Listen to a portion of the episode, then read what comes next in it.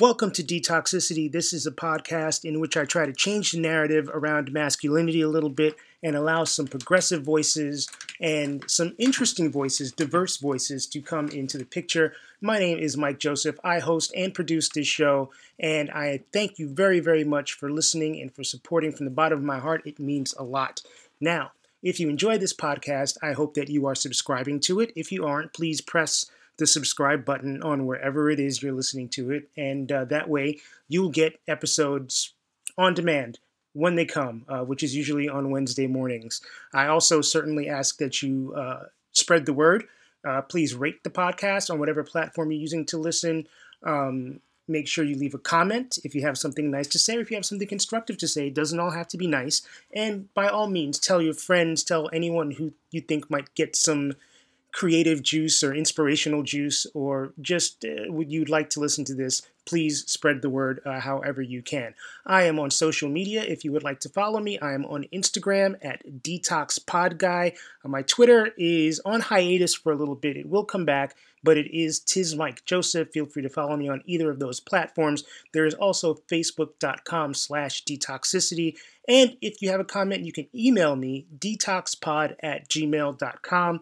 I am always on the lookout for new guests. So if you know somebody who you think has an interesting story to tell or something to add to the overall conversation around detoxifying masculinity, please reach out to me via any of those platforms. And certainly if you yourself would like to be a part of this podcast, please reach out. Let me know. Once again, I thank you for listening.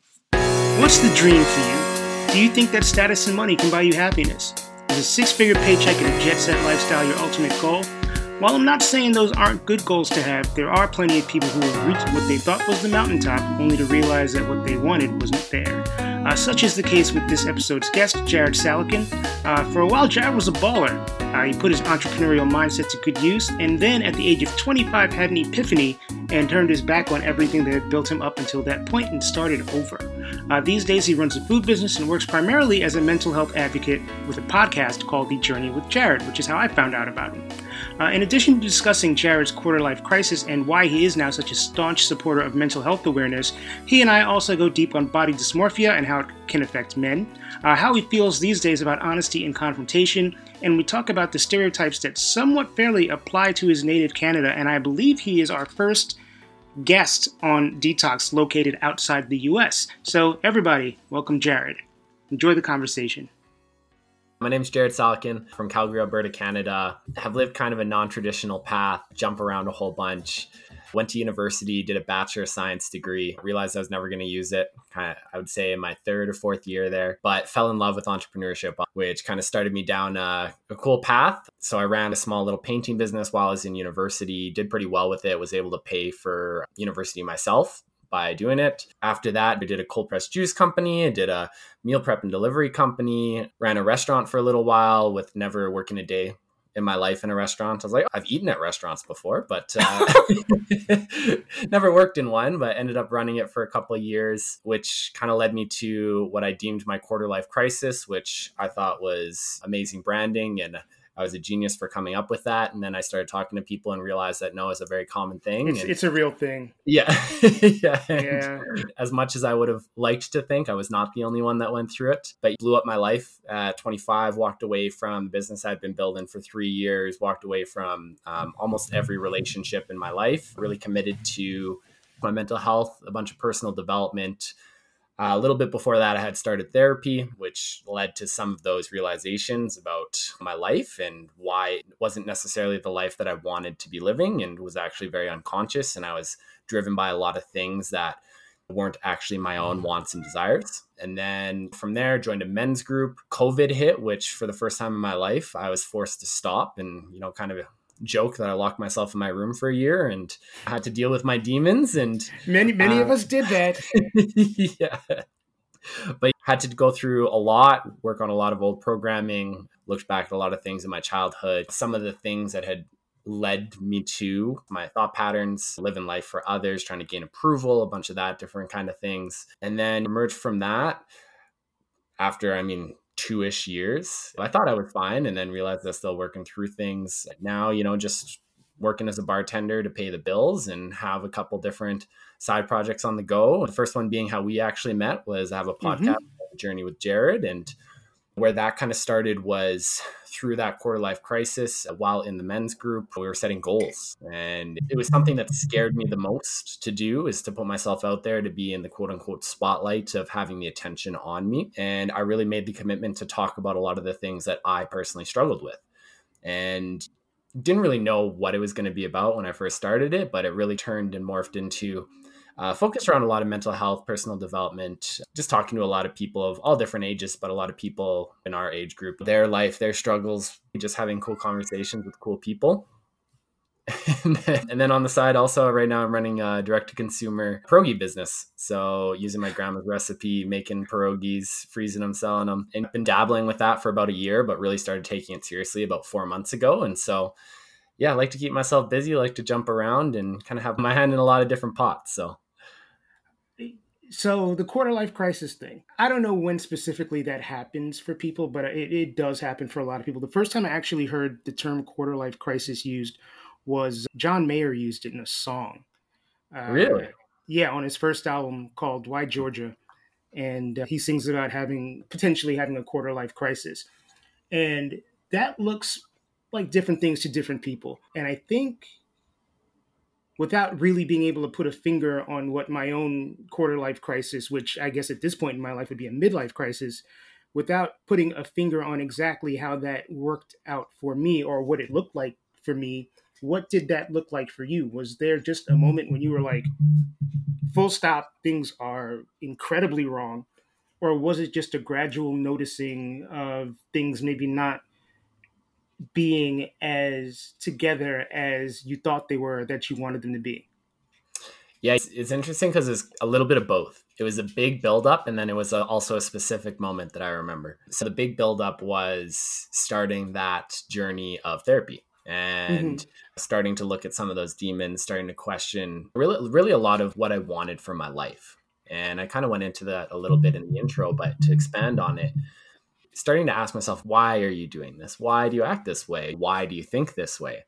And as I started drilling down into those, I really started to realize that I didn't know who Jared was. I didn't know what I actually wanted. I didn't know how I wanted to act, the person that I wanted to be, because I was always trying to be the perfect version that somebody else wanted me to be.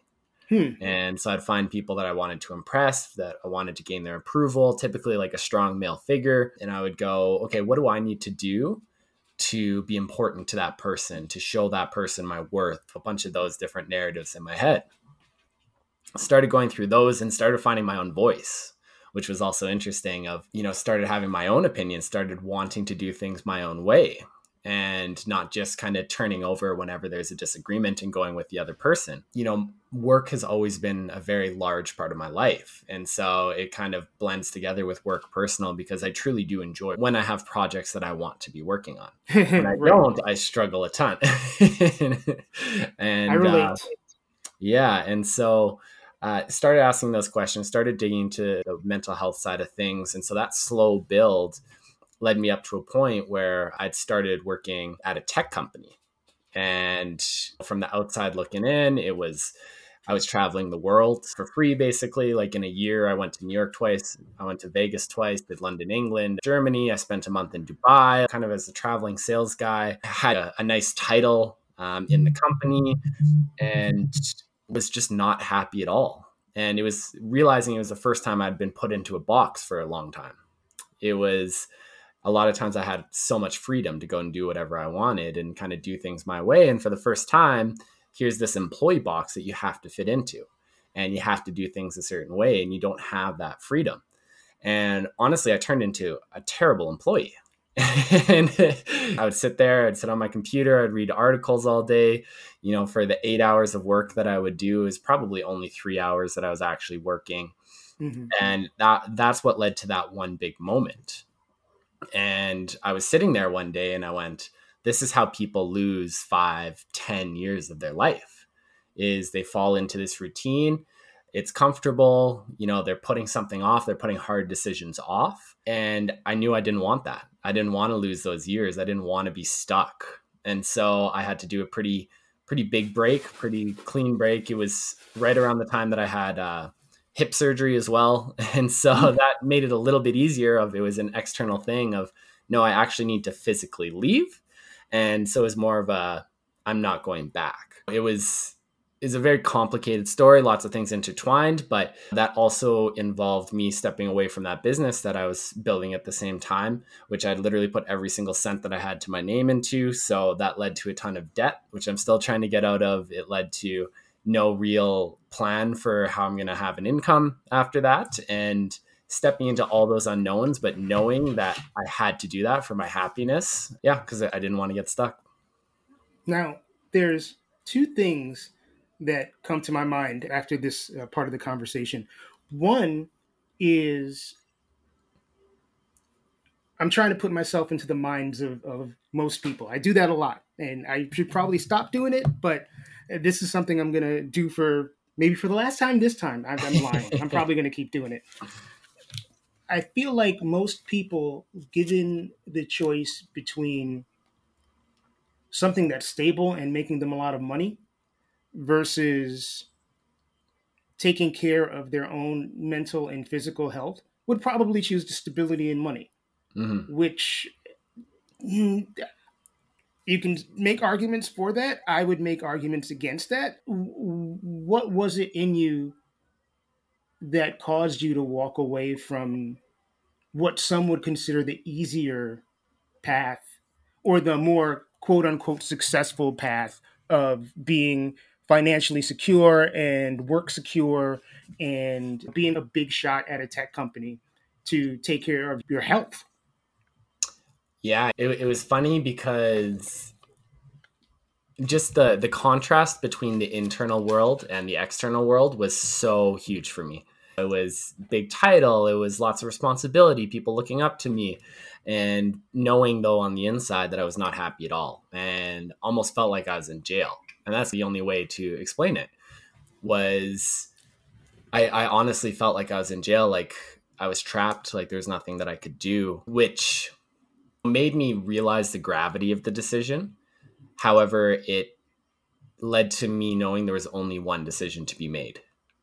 It was that I had to choose my happiness because I was absolutely miserable, that I didn't know how much longer I could go on. I didn't know what it would lead to, but I knew it was only bad things. So that made the choice easier. It didn't necessarily make the follow through any easier at all. Sure. I'm sure there was a lot of second guessing and third guessing and why the hell am I doing this and what's going on? For sure. I think one of the most telltale signs though was the inner peace that I felt when I'd made the decision. That even though I knew how difficult it was going to be, the inner peace just being like, no, this is the right decision. And every cell in my body just being like, no, this is what you need to do. This is how you have to do it. That made it a lot easier. It made it a lot harder when people questioning it, every single person in my life, from my parents to family or to friends. If you're doing it for yourself, then what does it matter what everyone else thinks? Yeah. Yeah. And I think the more powerful part is, of course, looking back. While you're in those moments, it's definitely difficult. But looking back on it now, I went from, again, that so much external validation, so much external pride, to taking such a step back. I went from running a restaurant to becoming a busboy in a restaurant. And yet I could tell on the inside, I had never been happier.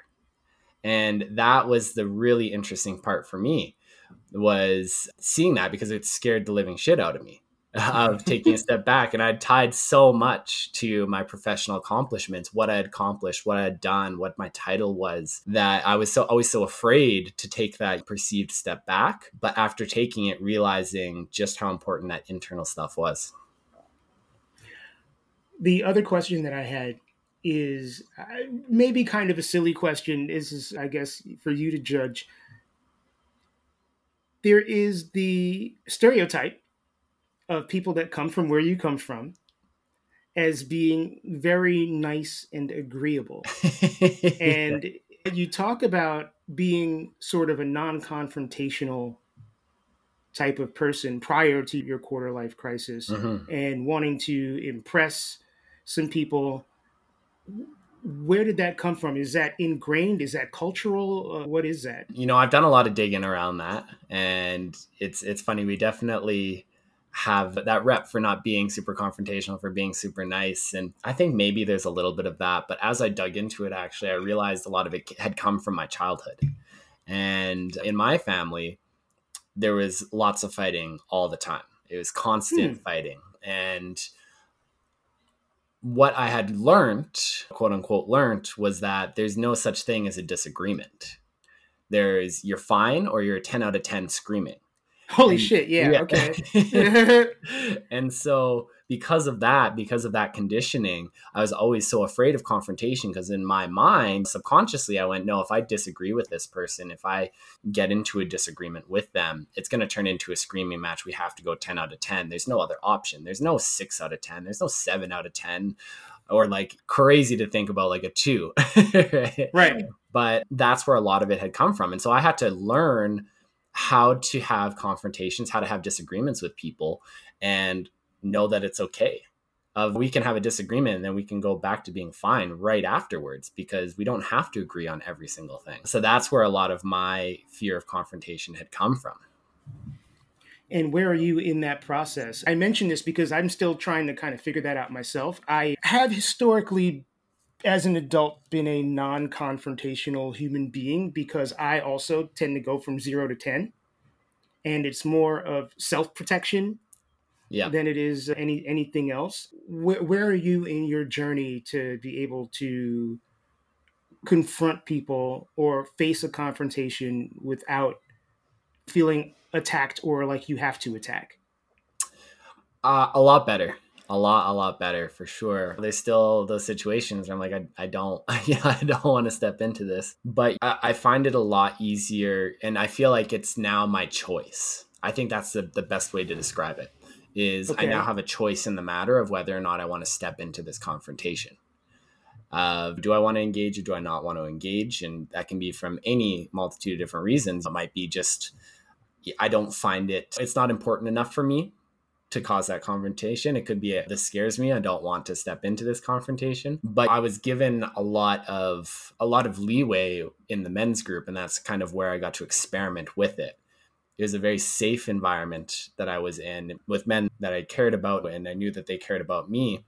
And because of that, I was able to play around with it. I was able to step into it and know that if I went a little too far, then that was okay. They would pull me back. If I didn't go far enough, then they would also call me out on it of like, no, I don't think you're saying everything that you want to say. And so being able to feel those consequences and learn how to do it and learn your body's reaction to it. And honestly, I think because I had suppressed it for so long, whenever that confrontation would come up, it was the years of anger or anxiety or whatever coming up and feeling like it's going to explode. And so it almost felt like that pressure valve of slowly letting it a little bit out and a little bit out and a little bit out of a lot of times I can step into it a lot calmer now. And so, yeah, great strides, but not perfect yet. Not totally where you want to be yet.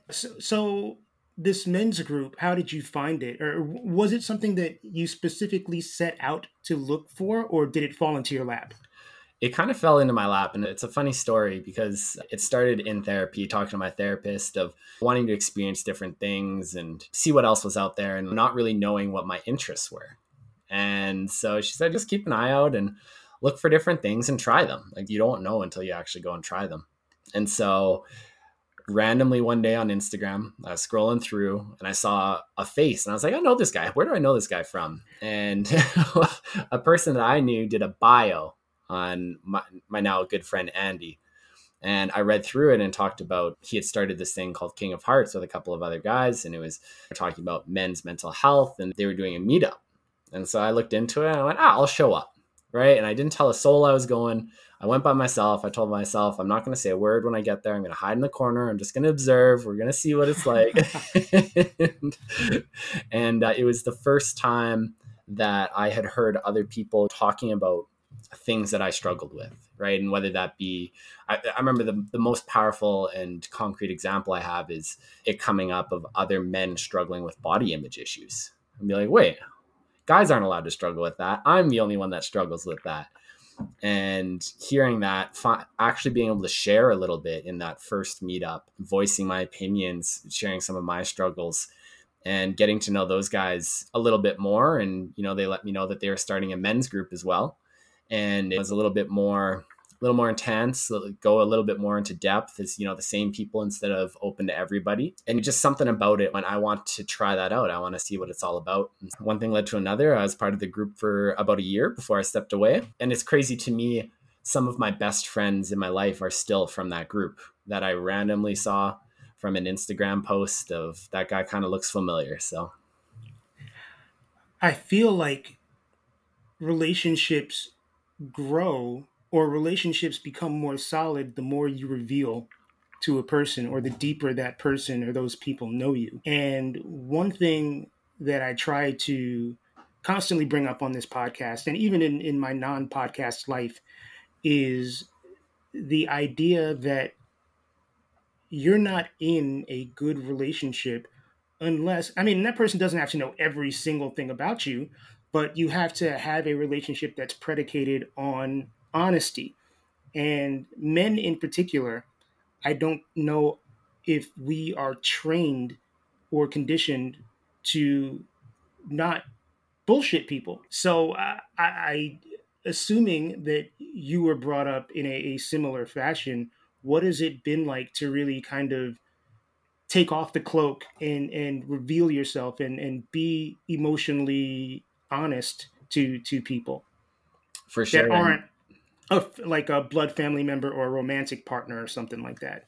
As I started discovering more and looking back on my life and started on that journey, I realized that one of my biggest struggles was perfection. And I had this idea in my head that in order to be worthy of love, I need to be perfect. And what that led to was never truly being vulnerable with anybody, because I can't tell you something that is wrong with me, because that means I'm not perfect. I can't have anything wrong with me. That means I'm not perfect. If I'm not perfect, you're not going to like me. And so I'm going to not only be the person that I think you want me to be, but I'm not going to tell you anything I'm actually struggling with. And so breaking that down and actually being vulnerable, actually telling, you know, people that I struggle with things, it seemed like the end of the world. That if I tell them this one little minor thing, or if I disagree with them, they're going to hate me. They're never going to talk to me again. That's the end of this relationship. And it was crazy of time and time again, I was showing that it actually brings people closer, just like you said. They felt like they were able to relate more to me, and then they would open up more to me. And, you know, it challenged every single thinking pattern that I had my entire life of like, wait a minute, you like me more because there's things wrong with me? That can't be right. And trying it out more and more and more, not only with more superficial things, but really diving deep into my core insecurities, the core struggles, some of the things that I've gone through, and realizing not only, yes, it brings us closer, but I've always been a very supportive person, and it allows me to support those people better as well. So how does the line flow from men's group to podcast? Yeah. So in the group, we used to do monthly goals. And so I'd kind of talked about it, and I mentioned it very briefly earlier, was one thing I realized the thing that I wanted most in the world and the thing that scared me the most in the world was being in the quote unquote spotlight. And that doesn't necessarily mean like fame or anything like that, but having the attention on me, having people see me, having people hear me. That's all I ever wanted. And as soon as the attention was on me, it felt so uncomfortable. I was like, no, get it off. And so after realizing that, I went, okay, well, if I do something out in public, that kind of hits that chord. And I went, I can talk to people, right? I can do a podcast. I'm sure that'll be fine. And so I set the goal for myself. I had to do 3 podcast episodes in that month. I recorded them, no problem. When you're just recording, when it's just you and another person, of course, nerves, but I can get through that. And sure. Then the day came, it was like the last day of the month. Okay, I need to publish these now. And there was no big announcement. I hadn't told many people about it. And it took me 45 minutes to hit the button. Everything was uploaded. Everything was ready to go. Yeah. Were you just sitting there with your finger over the keyboard, like second guessing yourself again? Yeah, literally, like I I'd go to hit it and I'd be like, no, you know what? Okay, let's think about this. You know, think about it. Go to hit it again. No, I'm not ready. Go take a lap around the room. And Five more minutes. Yeah. And finally it was just like, okay, I got to hit it. And it felt like a life or death situation. It was crazy, the just visceral reaction that I was getting to putting this out there. And in the first couple episodes, I don't even think that I shared that much about me. It was mostly just the guests and asking them questions. Yeah. So I did that. I kept the goals going of so many episodes and forced myself to basically do once a week for the first year or a little bit over a year. And it led to me growing a ton. And, you know, a little bit selfishly, a lot of my own growth came from that. And again, that idea of perfection, for me, putting it out in public of my struggles. And I did an episode on body image. I've done episodes on me going to therapy, you know, some of my insecurities. It was funny how freeing it was of shining lights on those things and not keeping them in the dark and letting them fester. And even if there's only a couple of people that listen to the episode, in my brain, I'm like, no, I've put this out to the world. So I can just assume now that everybody knows it. I don't have to worry about them finding out anymore. I don't have to worry about them figuring out what I struggle with or seeing that I'm insecure about this, because it's out there already. So I can just assume that they know. Has that changed your personal relationships at all? It has, for sure. It has definitely changed them, and it's allowed me to be more myself. And it was funny, I was just saying this the other day, of for the first time in my life, I feel like I'm discovering who Jared actually is, which is a really cool feeling for me, because I'd never experienced that. And like we had just finished talking about it, it definitely brought me closer to a lot of different people. And it's also allowed me to support them in such more deep ways. And I can now pull from my own experiences and working through them. Instead of really keeping it at that surface level, we're able to really go into it. And I'm able to share with them and create that vulnerability to allow them to open up to me, of leading with my own vulnerability. Hey, I've struggled with this, or, oh, you know, it might be similar to this time when I was going through this, or just showing them that piece of yourself allows them to open up to me a lot more, so that we can really get into the problem instead of dancing around it. And again, that leads to a stronger bond. I think when you're upfront with people, when you're open and honest with people, most times they will give you that honest energy back. And it just leads to a more transparent, deeper conversation, for lack of a better term. For sure. And as you started to open up, seeing old friendships get closer, of we've known each other for 5 years. And yet in this last 6 months, I feel like, you know, we've gotten 10 titimes closer than in the, you know, 4.5 years before that. Or, right. You know, the other interesting one for me was these new relationships that I've built, whether they be friendships or romantic relationships or whatever they may be, you know, feeling closer to them and feeling like I know them more than some of those people I've known my entire life. Yep. I'm just nodding my head because I relate to everything that you're saying. One thing that's come up in a bunch of recent interviews I've done, which didn't really come up in the early days of Detoxicity, and not for lack of anything other than it just not coming up, has been body image. Mm. And I'm curious what your journey was and is through any body image issues and where you're at with that now. For sure. Yeah. It was something that I struggled with for a very, very long time, and, you know, still do to a degree, of thinking back on it as a child and being bullied for being chubby or whatever it might be, you know, as kids do, but internalizing that so much and taking it as part of my identity, which is so funny because I always identified myself as fat or chubby or whatever it might be. The hardest part for me before I started talking about it was almost the shame cycle of, again, I had never heard another man talk about body image issues. And so I went, I'm the only one that struggles with this, which made me feel shame, which made me, you know, feel worse about my body, which made me feel more shame. And I just kept going and going. To be extremely vulnerable with you here, for most of my life, looking at myself in the mirror, the overwhelming, you know, feeling that I would get was disgust.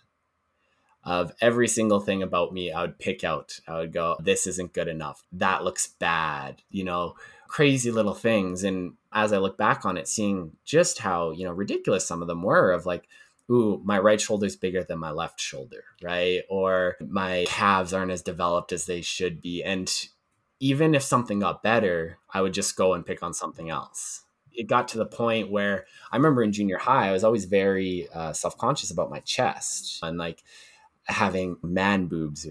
And so I actually changed my posture to be crouched over, and I would bring my shoulders forward to hide my chest. And that's how I always walked around. That's how you would walk? That's how I walked. That's how I stood. That was me all the time. I was so uncomfortable. I didn't want anyone to see my chest that I'd try to hide it in my everyday life. And really realizing that something was up, because I've gone through two major weight losses in my life. The first time I lost 50 pounds. And then over the last, 2 years ago, I lost 40 pounds.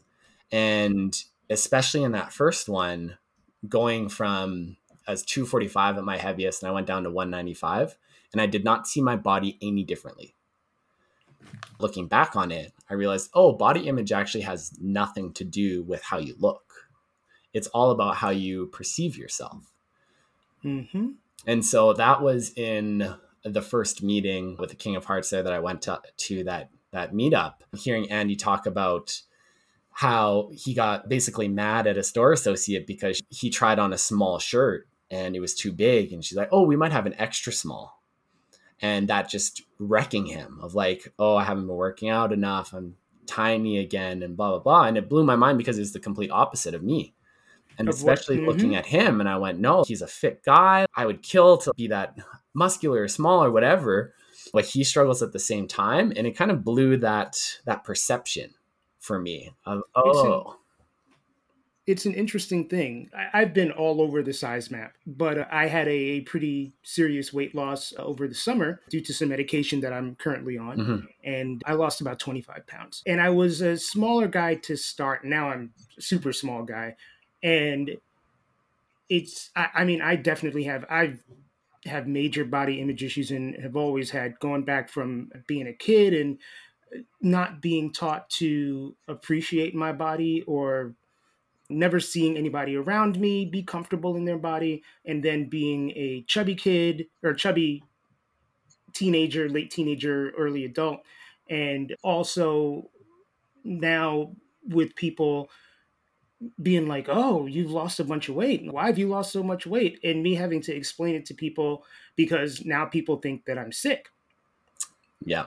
And I'm like, and I'm not. I mean, other than, the fact that I'm diabetic, which I've been for 14 years now, but it puts me in a weird place where now I'm almost like, I don't want to have this conversation with people because it's just going to send me into a weird place. If I'm sick, and I want you to know, I will volunteer that information to you. But also there are times when I look in the mirror and I still see the person I was when I weighed 205 pounds, as opposed to the person that I am now that I weigh 150 pounds. It's the mind and the things that you're told have a very powerful impact on how you perceive yourself. Oh, for sure. And I think we come up with these ideas in our head that turn into truths. This is how I identify, this is what I am, whether that's chubby, whether that's too skinny, whether that's sickly or whatever it is, right? That gets stuck in our brain. And I'm curious for you, just for my own curiosity, but what was that spiral that it put you into when people would ask, or what was that bad place that it would bring you to? It almost turns me into someone who's like, maybe I am sick. Should I go back to the doctor and figure out what's going on? The doctor told me that there'd be weight loss involved. And I, funnily enough, I was at the doctor's maybe 2 weeks ago. And I asked, look, is this weight loss? And he was like, that's exactly what we were wanting you to do. So it's just like, I don't know. I try to get into other people's heads a lot. And it's a habit that I wish I didn't have. So when somebody asks me that question, I almost feel as though they're asking me, are you healthy? Gotcha. And that causes me to question whether I'm actually healthy or not. Yeah, that makes a ton of sense. One that I've run into recently, which I had never thought of, was typically, especially for women, It's as soon as you lose any sort of weight, you're praised. Like, wow, you look so good. Wow. Like, like, how did you lose all that weight? Like, you look amazing, whatever it might be, all that positive reinforcement, all that positive, those affirmations, those external affirmations. And, you know, as my one friend, when I went through my weight loss this last time, when she first saw me, she went, "Are you okay?" I'm like, "What do you mean?" She's like, "Did you lose that weight healthily?"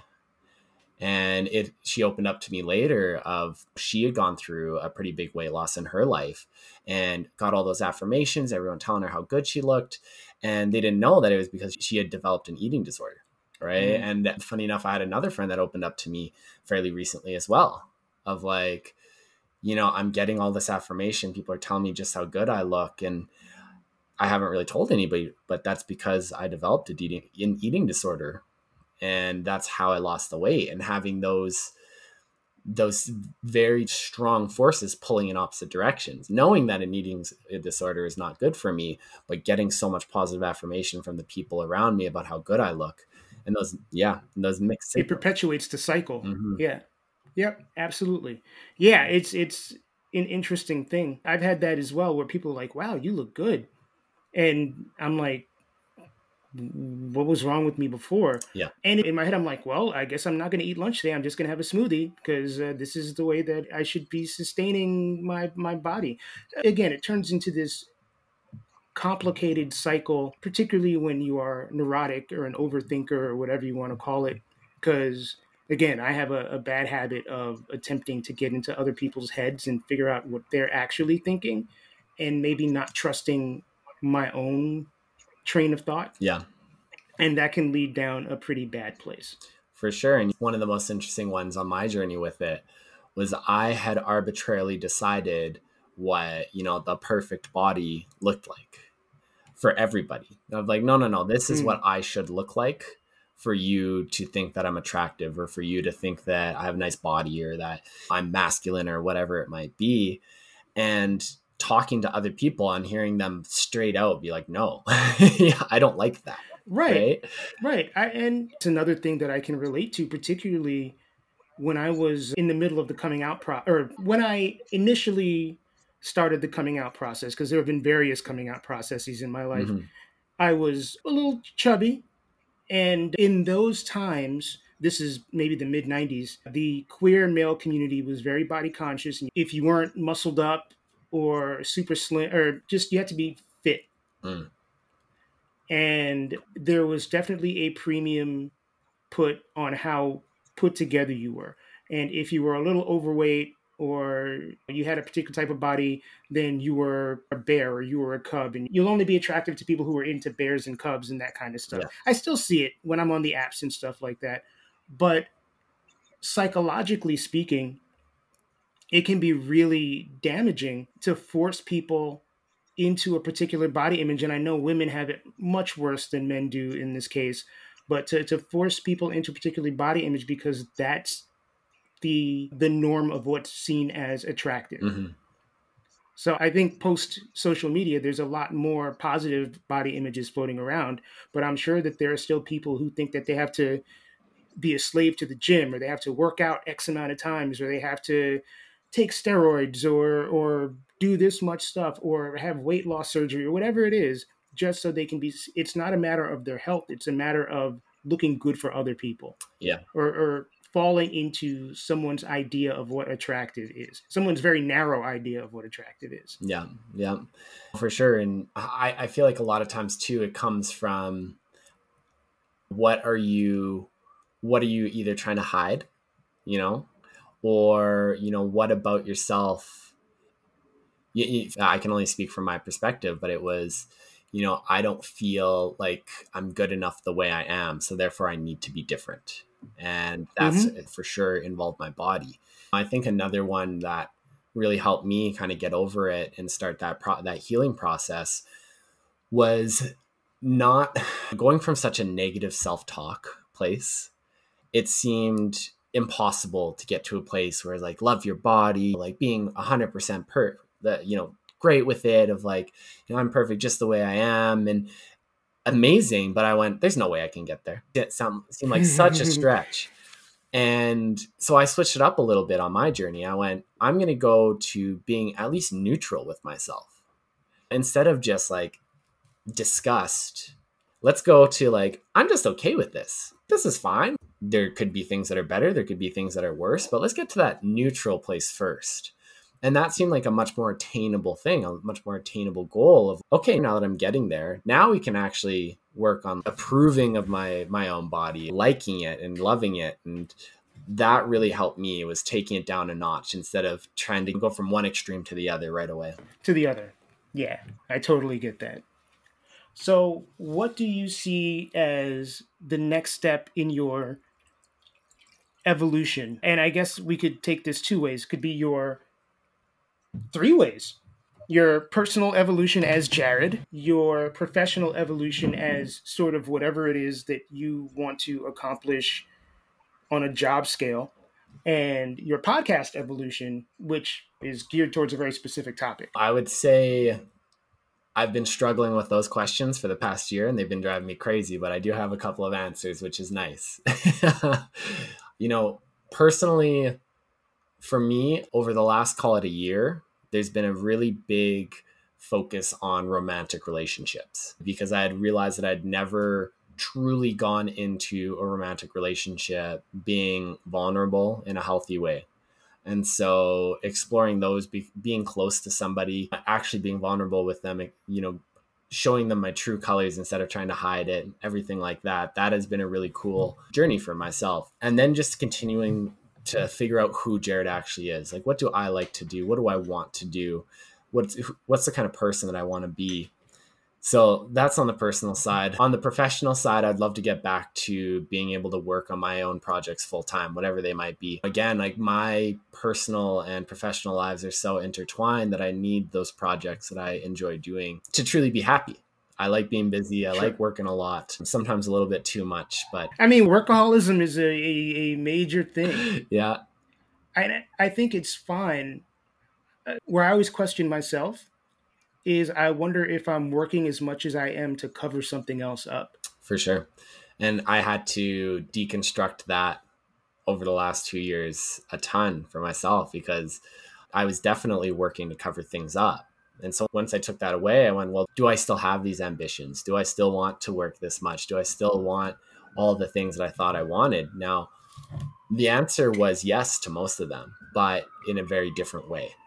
And so I had to do a lot of hard conversations with myself and bringing it up to others and having them try to poke holes in it of, are these the things I actually want to be doing? And luckily I found yes, in a sustainable way. And as long as I'm not doing it, like you said, to cover those things up. And then for the podcast, I went through a big reset over the last, call it 6 months. So as I was explaining, of the reason I had started it was for a lot of my own journey. And it used to be that just recording an episode was enough, because it pushed me out of my comfort zone. It, you know, I got to learn a lot about myself. I got to talk about those topics that, you know, scared me. But as I got more and more comfortable with it, I went, okay, I need to figure out what is my actual goal with it now. Now that I feel comfortable putting myself out there, now that I feel comfortable having these types of conversations about myself, where do I want to go from here? What direction do I want to talk about? What topics do I want to talk about? And so I had to do a lot of thinking on that. And I found my stride again over the last couple months, and I've recorded a lot of episodes and found that passion for it again. Still need to release all of them, including ours, but they're on there. No rush. They're on there. And I've had a lot of really good conversations with a lot of amazing people that have reminded me why, one of the core reasons why I started it in the first place, and just having the tough conversations that maybe a lot of other people are afraid to have or don't want to have or uncomfortable having. Because I remember one of the hardest things in my own journey was feeling like I was alone and feeling like I was the only one struggling with these things. And so putting those out there, letting people know that other people struggle with them too. And even if that helps just one person, it's all worth it. And so going back to that and ignoring the numbers, ignoring what it can do for me, and going back to, if I can help one person, then it's definitely worth it. Because if this can help one person on their own journey to discovering themselves, that's more than enough. Yeah, I agree with you there. As much as, I mean, I would like for this thing to, and I don't mean to sound crass, like I would like Detoxicity to make some money. Yep. but it is not my primary motivation. My primary motivation is to put these topics out into the world and to help people. And like you said, if one person says, oh, okay, I'm going to see a therapist. If one person says, okay, I'm going to reconsider my own conditioned masculinity and try to work to be a better person, then I've done my job. And it doesn't matter if I get paid $1,000 or a penny. It's worth it. Now, there's a balance because this is labor intensive and I would like to get paid for it somehow, but I'm not trying to be commercialist about it at all, or trying to be at least very minimally commercialist about it. The important thing is the message. For sure. And one thing that's helped me a ton with that is realizing that they aren't mutually exclusive.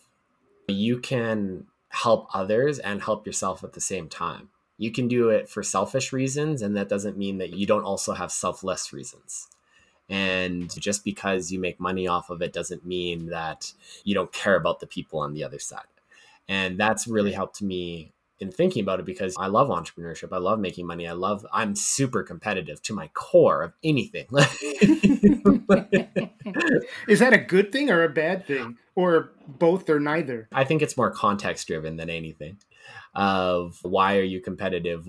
In what settings is it appropriate, kind of thing? But I don't think it's a bad thing by any means. I can be competitive about throwing that paperclip at the wall with you, which I will be, but we can still be friends afterwards, right? If we're out playing whatever, basketball, football, like a sport, if we're playing sports, I'm going to be dirty. I'm going to push you. I'm going to... I say the same thing.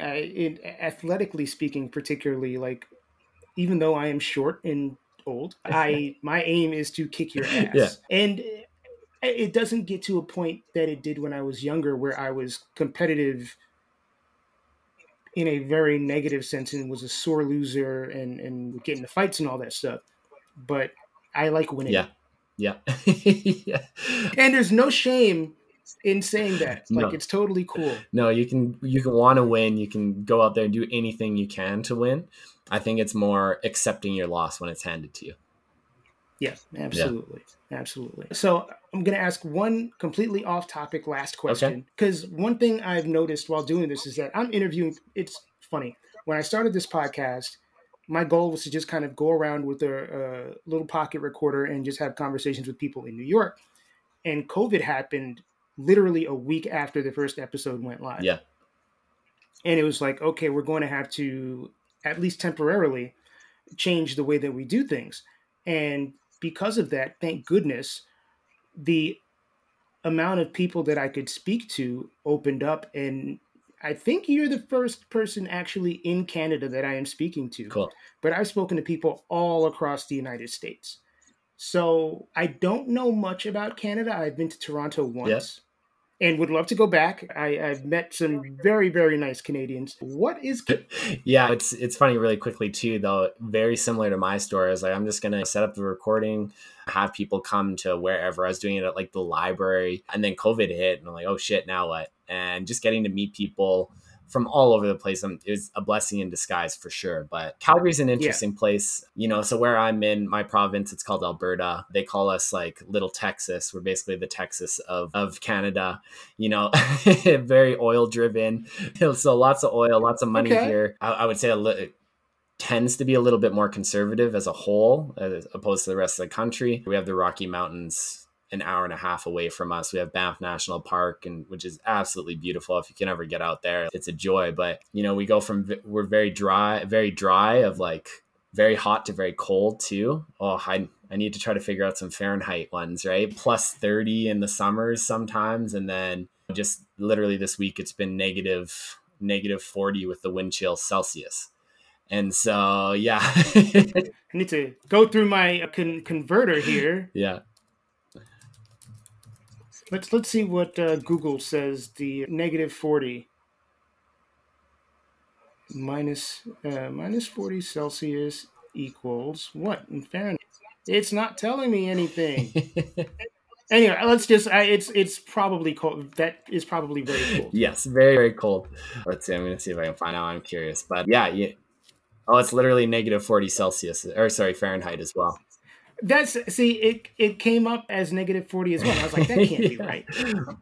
I guess. But yeah, so call it 86 in the summer, negative 40 in the winter. Big swings like that. We also get things called Chinooks, where like literally it'll be negative 40, and it'll swing all the way up into like above freezing in the middle of winter for a couple of days, then go right back down. Like it's a very spread out city, a huge hockey town, and we love hockey. Everyone here is a Flames fan kind of thing. Like I'm only a casual fan and I'm an outcast basically, right? Like I was born and raised here. So for me, it's just like things just seem normal. We have the Calgary Stampede, which is huge in the summertime. And literally like, it's what is that? Literally 10 days. The whole city shuts down basically and just parties. Like they have a huge rodeo. It's like a big carnival on the side too. So rides like literally businesses, people just know that you're not working during Stampede. Everyone's just drunk for like 10 days. It's weird. It's like, yeah. So I would say those are some highlights or lowlights, depending how you look at it of Calgary. And that temperature thing, I don't know if I could hang with that. That's a little rough. That negative 40. Yeah. My Fahrenheit to Celsius converter broke when I left Michigan in 7th grade. But thanks, Jared, for reminding me of the difference in temperatures, and also thank you and no thank you for letting me know how cold it is where you are, and I will make a mental note to not visit during the winter. Anyway, thank you, Jared, for being so open and honest, as many of our guests are. Jared, also, like many of our guests, can be found in different places around the World Wide Web. He is on Instagram at Jared Salekin. That is JaredSalekin. And, of course, he hosts the Journey with Jared podcast, which you can find on any podcast platform that you enjoy podcasts on. Thanks again, Jared. Hopefully talk to you soon. Thanks for listening to the Detoxicity Podcast. My name is Mike Joseph.